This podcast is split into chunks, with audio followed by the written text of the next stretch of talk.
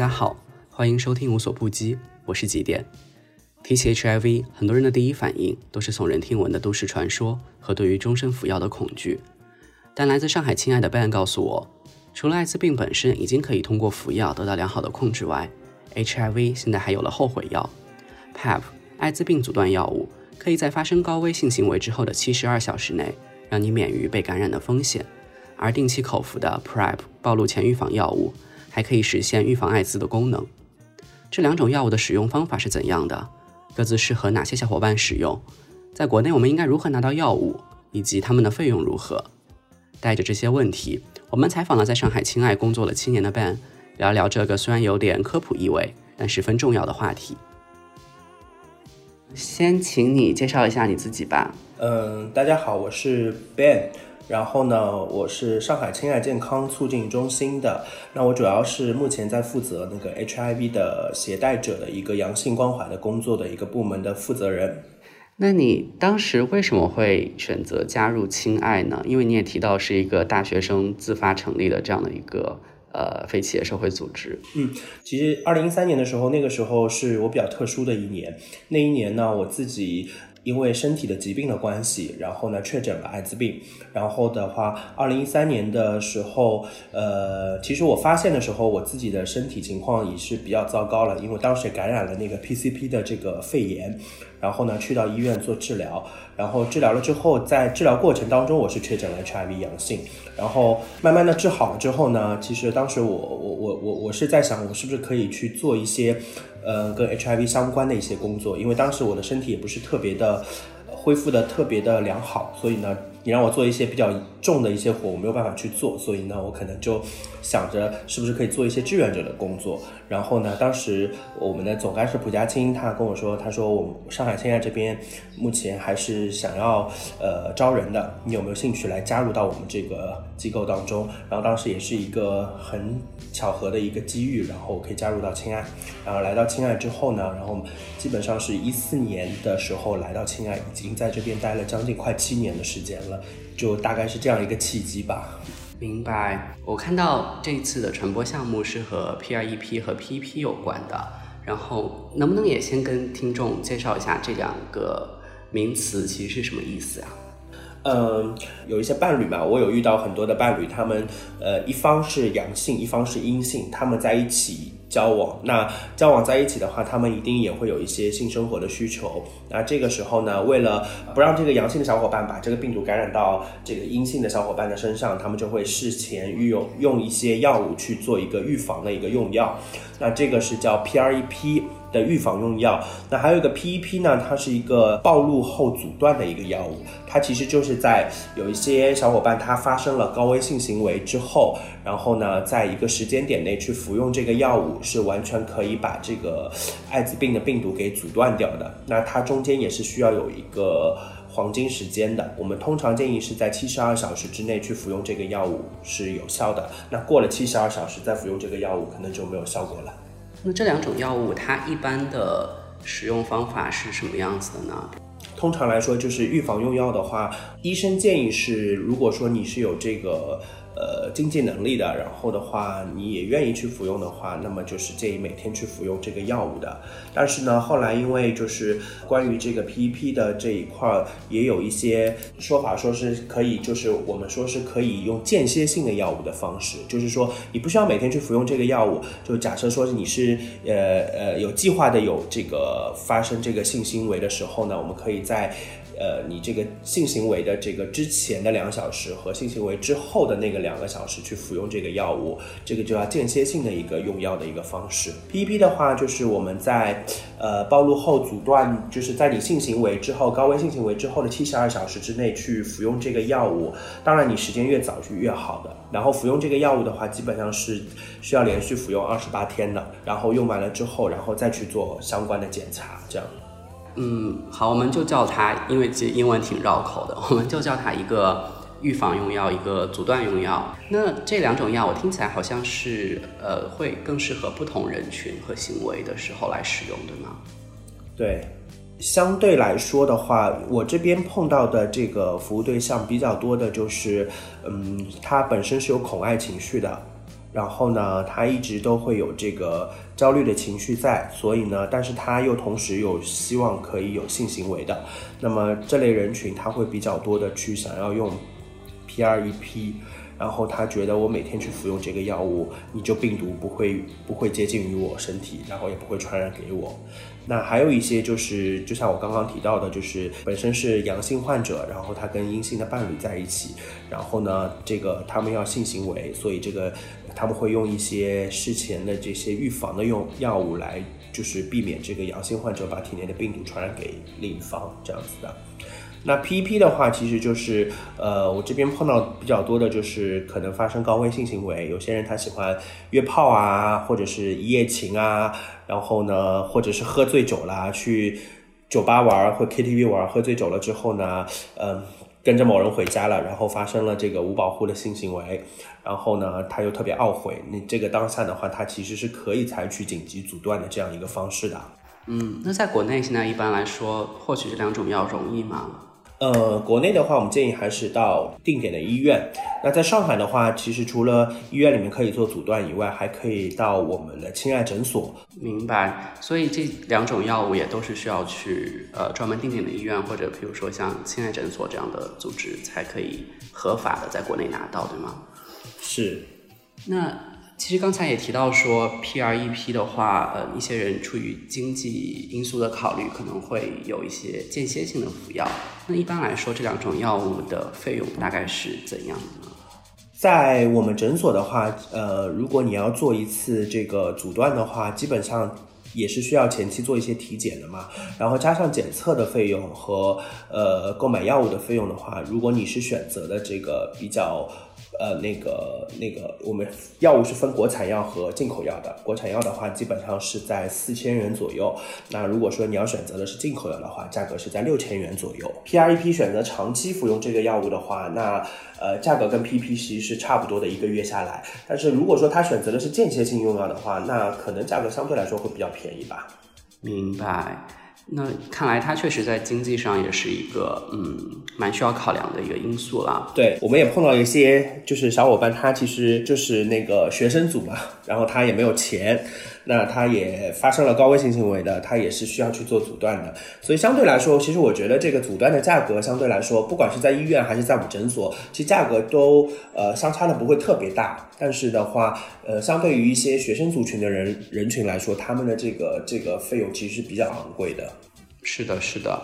所以我之前就是也了解过一些相关的新闻吧，然后我看到就是有一些社群的小伙伴，他们好像。除了从我们说的定点医院或者亲爱诊所这样的机构之外，好像他们还会在一些别的渠道，甚至在网上朋友圈找人代购。呃，我有碰到比较多的是，他们会选择一些渠道是从国外，比方说是印度啊，或者是泰国啊那些地方来代购这些药物。价格相对来说可能会比较便宜，因为它也有分仿制药跟原研药嘛，所以有些小伙伴他可能贪图便宜，然后去拿的一些仿制药来做阻断也有。但是这个渠道的话，相对来说，首先它这渠道呃不一定是很稳定的渠道，另外它有可能会不正规的渠道买到的药物很有可能是假药，所以这种风险都是存在的。确实，确实，尤其是像嗯我们这种用途本来是阻断的药物，如果买到假药的话。感觉还是挺危险的，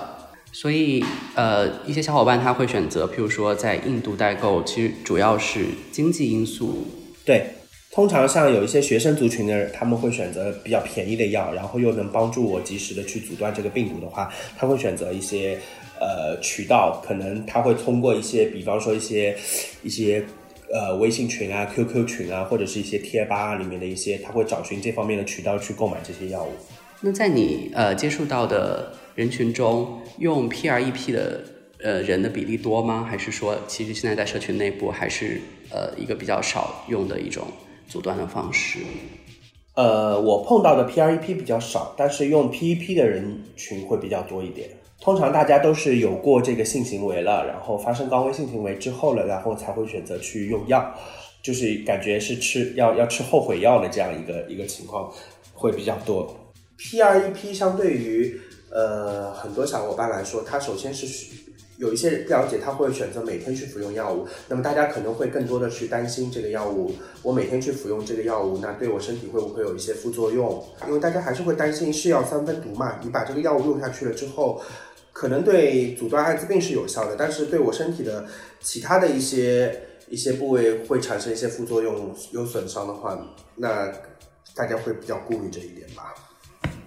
明白，其实我也蛮能理解的哈，好像在咱们中国人的观念里面，一般来说，好像药就是能尽量不吃就不吃了。我觉得副作用这件事情对每个人来说本身就是因人而异的。然后有些人他可能本身呃碰到这个药物是没有任何副作用的，像我就是吃了这个艾滋病的药，然后从刚刚开始我吃的那个组合是。相对来说，副作用还是比较大的，一天需要服用两次的。那我当时吃了这个药之后，也没有什么特别大的副作用，一直到现在，我现在改为一天一次的这个药物的这个副作用，我都几乎是没有感觉到我的身体有碰到比较大的副作用。但是有些小伙伴不一样，他可能身体，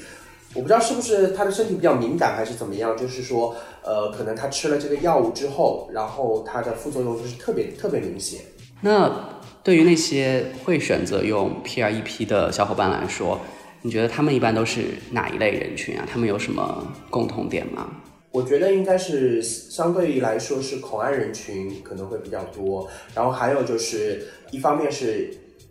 感染者，一方面是非感染者，他们要在一起。然后呢，呃，作为这个非感染者，呃，感染者来说，他会比较保护对方，然后他害怕自己的病毒会传染给对方，所以呢，他也会选择用这个 PREP 的一个预防用药的一个形式来保护对方。相对来说，这方面会比较多。可能还有一些的话。嗯，可能就是有一些，我觉得是性性工作者吧，他可能对这个疾病有一定的了解，也知道现在我们可以用这个 PREP 和 PEP 的，所以他会事前先买这些药吃下去来做一个，就是这个这个药物的一个预防。明白。那在推广 PREP 和 PEP 这两种药的时候，其实社群对它的一种态度是怎样的？大家都是很欢迎和接受的吗？我觉得现在大家接受度还是挺高的，因为大家对呃，首先他会有一种心理，就是他觉得我有过高危性行为之后了，我至少还是有后悔药可以去吃的，至少我还可以及时的去做一些措施的，让我可以避免感染上这个病毒的，而不是说让很多。呃，像之前早期没有出来这个 PREP 跟 PEP 的时候，有很多小伙伴他就是非常的害怕，明明就是有过高危行为了之后，他就要拖着死命拖着对方去做检测，然后对方做出来的这个检测是阴性的，没有问题的，他才他才会放心。但实际上这个操作的话，有可能对方他是感染者，但是他在窗口期以内呢，他也没有办法测出来这个抗体啊。其实我自己有一个疑问哈，就是说，嗯，因为我其实之前听到一些声音吧，然后他们会觉得好像有了这个药，好像就是在吃这个药的人是不是就会很乱，或者说感觉是不是对这个药本身也有一些排斥？我不知道你有没有接触到过这样的声音或者一些不理解的人。不理解的比较少，我会觉得这个是大家一个自我保护的一个意识在增强增强了。因为以前没有这个药的时候，他们不知道怎么去保护自己，不知道怎么去吃这个后悔药。但是这个药物出来了之后呢，他们就是这个这个知道自己要保护自己了，然后避免自己感染这个病毒的意识，我觉得还是很多人是会增强的。但是像你刚刚说的，就是很多人是不是有了这个药物之后，他就肆无忌惮了，然后又去呃发生更多的一些高危行为了？我觉得这个还是要看每个人每个人的。自身的一个行为吧，不能因为这个药物有了，然后你有了保命药了，你就可以去发生这个无保护的性行为，到处肆无忌惮了。对我也不是说 会有人这样做了，我是我觉得我是好像有听到有人会有这样子的一种，嗯，说它是一种偏见也好，或者说他们好像有这样子的一种想象吧。但是我觉得好像这个也是没有什么根据的，可能他们看到这个药就会这么理解。然后，嗯，目前在，譬如说在亲爱诊所，然后如果我现在想要获取 PREP 或者 PEP 药物的话，一般来说要走一个怎样的流程呢？呃，首先就是你如果发生了这个高危性行为了，然后你需要去做阻断的话，那么我们建议还是你要按照正常的去医院的流程，你要先预约挂号，挂号之后呢，然后到了我们医院之后呢，我们把呃就是你的需求，然后呢我们会呃带你到医院，呃就是到你到医生那边，医生会根据你的这个这个情况来做一个评估，评估完了之后呢，我们也要做体检，体检的话一定是先帮你要测。你的一些体检的一些选选项呢，比方说艾滋、梅毒、乙肝、丙肝这几项是一定要测的。那么这测出来是没有问题的情况下面，然后我们才会进行这个下一步，然后医生会根据你的情况，然后确认你是需要做阻断的，我们才会把药物给到你。那如果说你本身就是风险会比较小的情况下，我们也会有医生给到你建议，可能你的这个行为并不需要做阻断。所以，我们是一定是按照这个一步一步的流程来的。那当然，你拿到了这个阻断的药物之后，今天，比方说你今天拿到这个药物，今天晚上就开始服用了。我们也建议在你服用了差不多十天到十五天左右的时间，还是需要到医院来做随访检查的，因为我们要看你用了这个十天的药物下去，这个本身药物在你体内有没有比较比较。强的一些副作用，那本身如果说你副作用是比较高的话，我们也建议你要及时停药，然后后续看怎么操作的，也是我们要听取医生的这个专业的建议来操作。嗯，我听到的好像是说，嗯，会需要到 PEP 的，好像一般来说是发生了一些高危性行为的来访者。然后在对于这样的一群人里面，有没有什么嗯对你来说印象比较深刻的来访者的案例可以分享一下的？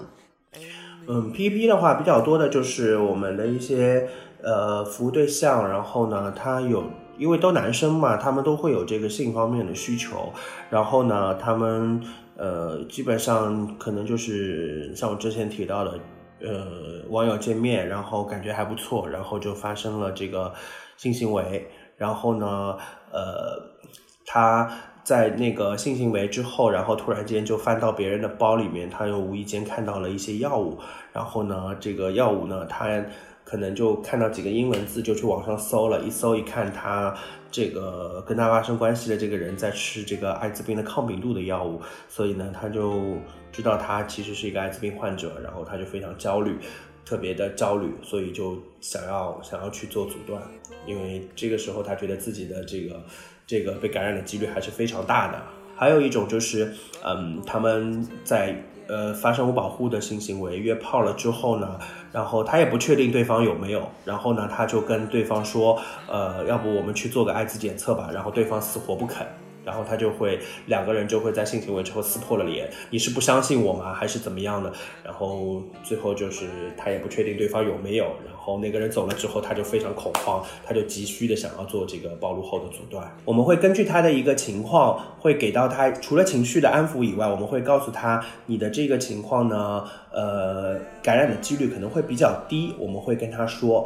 首先因为我觉得跟他说了之后，他可能呃很焦虑的情绪就会缓解。一部分，然后之后的话，呃，假设他这个行为其实他，呃，完全是可以不用做阻断的，那么他有有有些服务对象，他还是坚持要做这个这个阻断，那么这个时候我们就会转接他到我们的专业的机构，然后就像我们千爱诊所这边来做后续的一个服务，因为其实我们作为我们来说，我们只是可能给到他这方面的一些小小的建议，但是呃，我们。不能代表医生去说话，所以后续的话还是建议他到医院这边，然后由专业的医生来给到他一些建议。这样，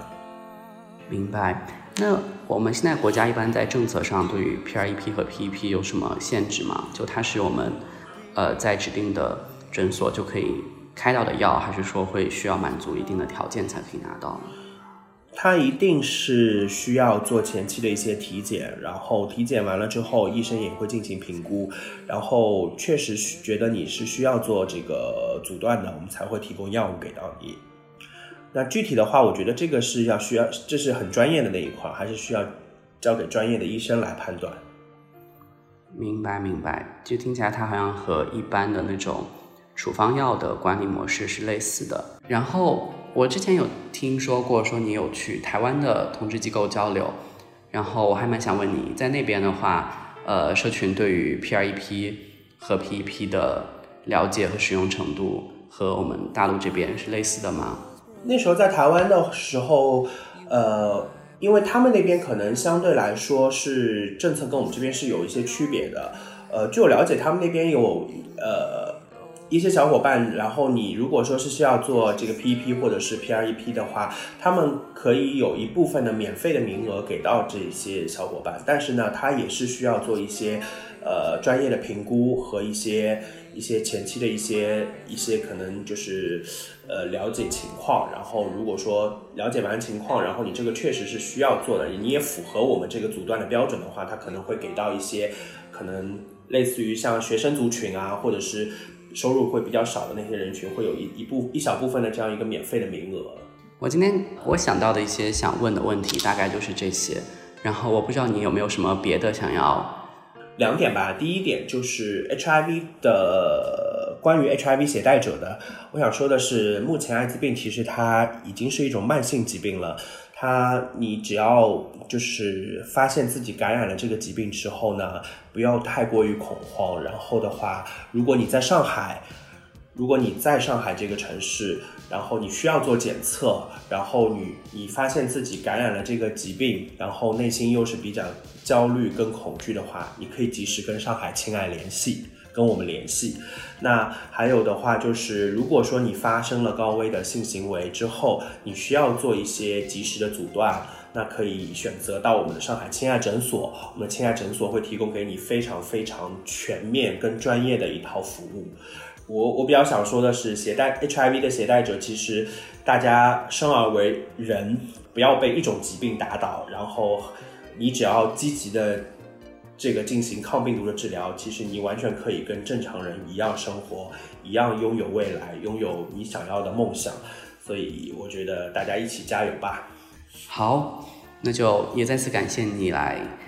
录制今天的节目。好，谢谢，拜拜，拜拜。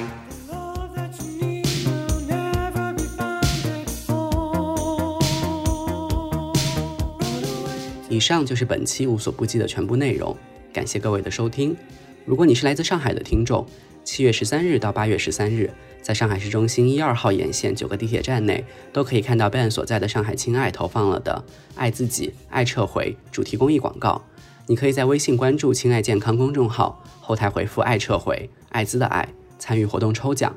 如果你有 HIV 检测及暴露前、暴露后预防评估以及转介需求，也可以通过微信公众号或者公益咨询热线。四零零六九一零六九四了解。另外，在其他城市的小伙伴，如果有暴露前、暴露后预防评估以及转介的需求，可以咨询当地疾控部门或大型综合医院感染科专科医院。你也可以在 Show Notes 和无所不及公众号找到一份网友整理的提供阻断药的机构清单。本期节目由我和庆斌采访策划，庆斌剪辑制作，我负责文稿整理，哲宇负责排版设计。你可以在小宇宙 APP、喜马拉雅、网易云音乐、苹果播客等其他播客客户端搜索订阅收听我们的节目，也可以搜索微信“无所不击小助手”的全拼，加入听众群与我们互动。我们下期节目再见。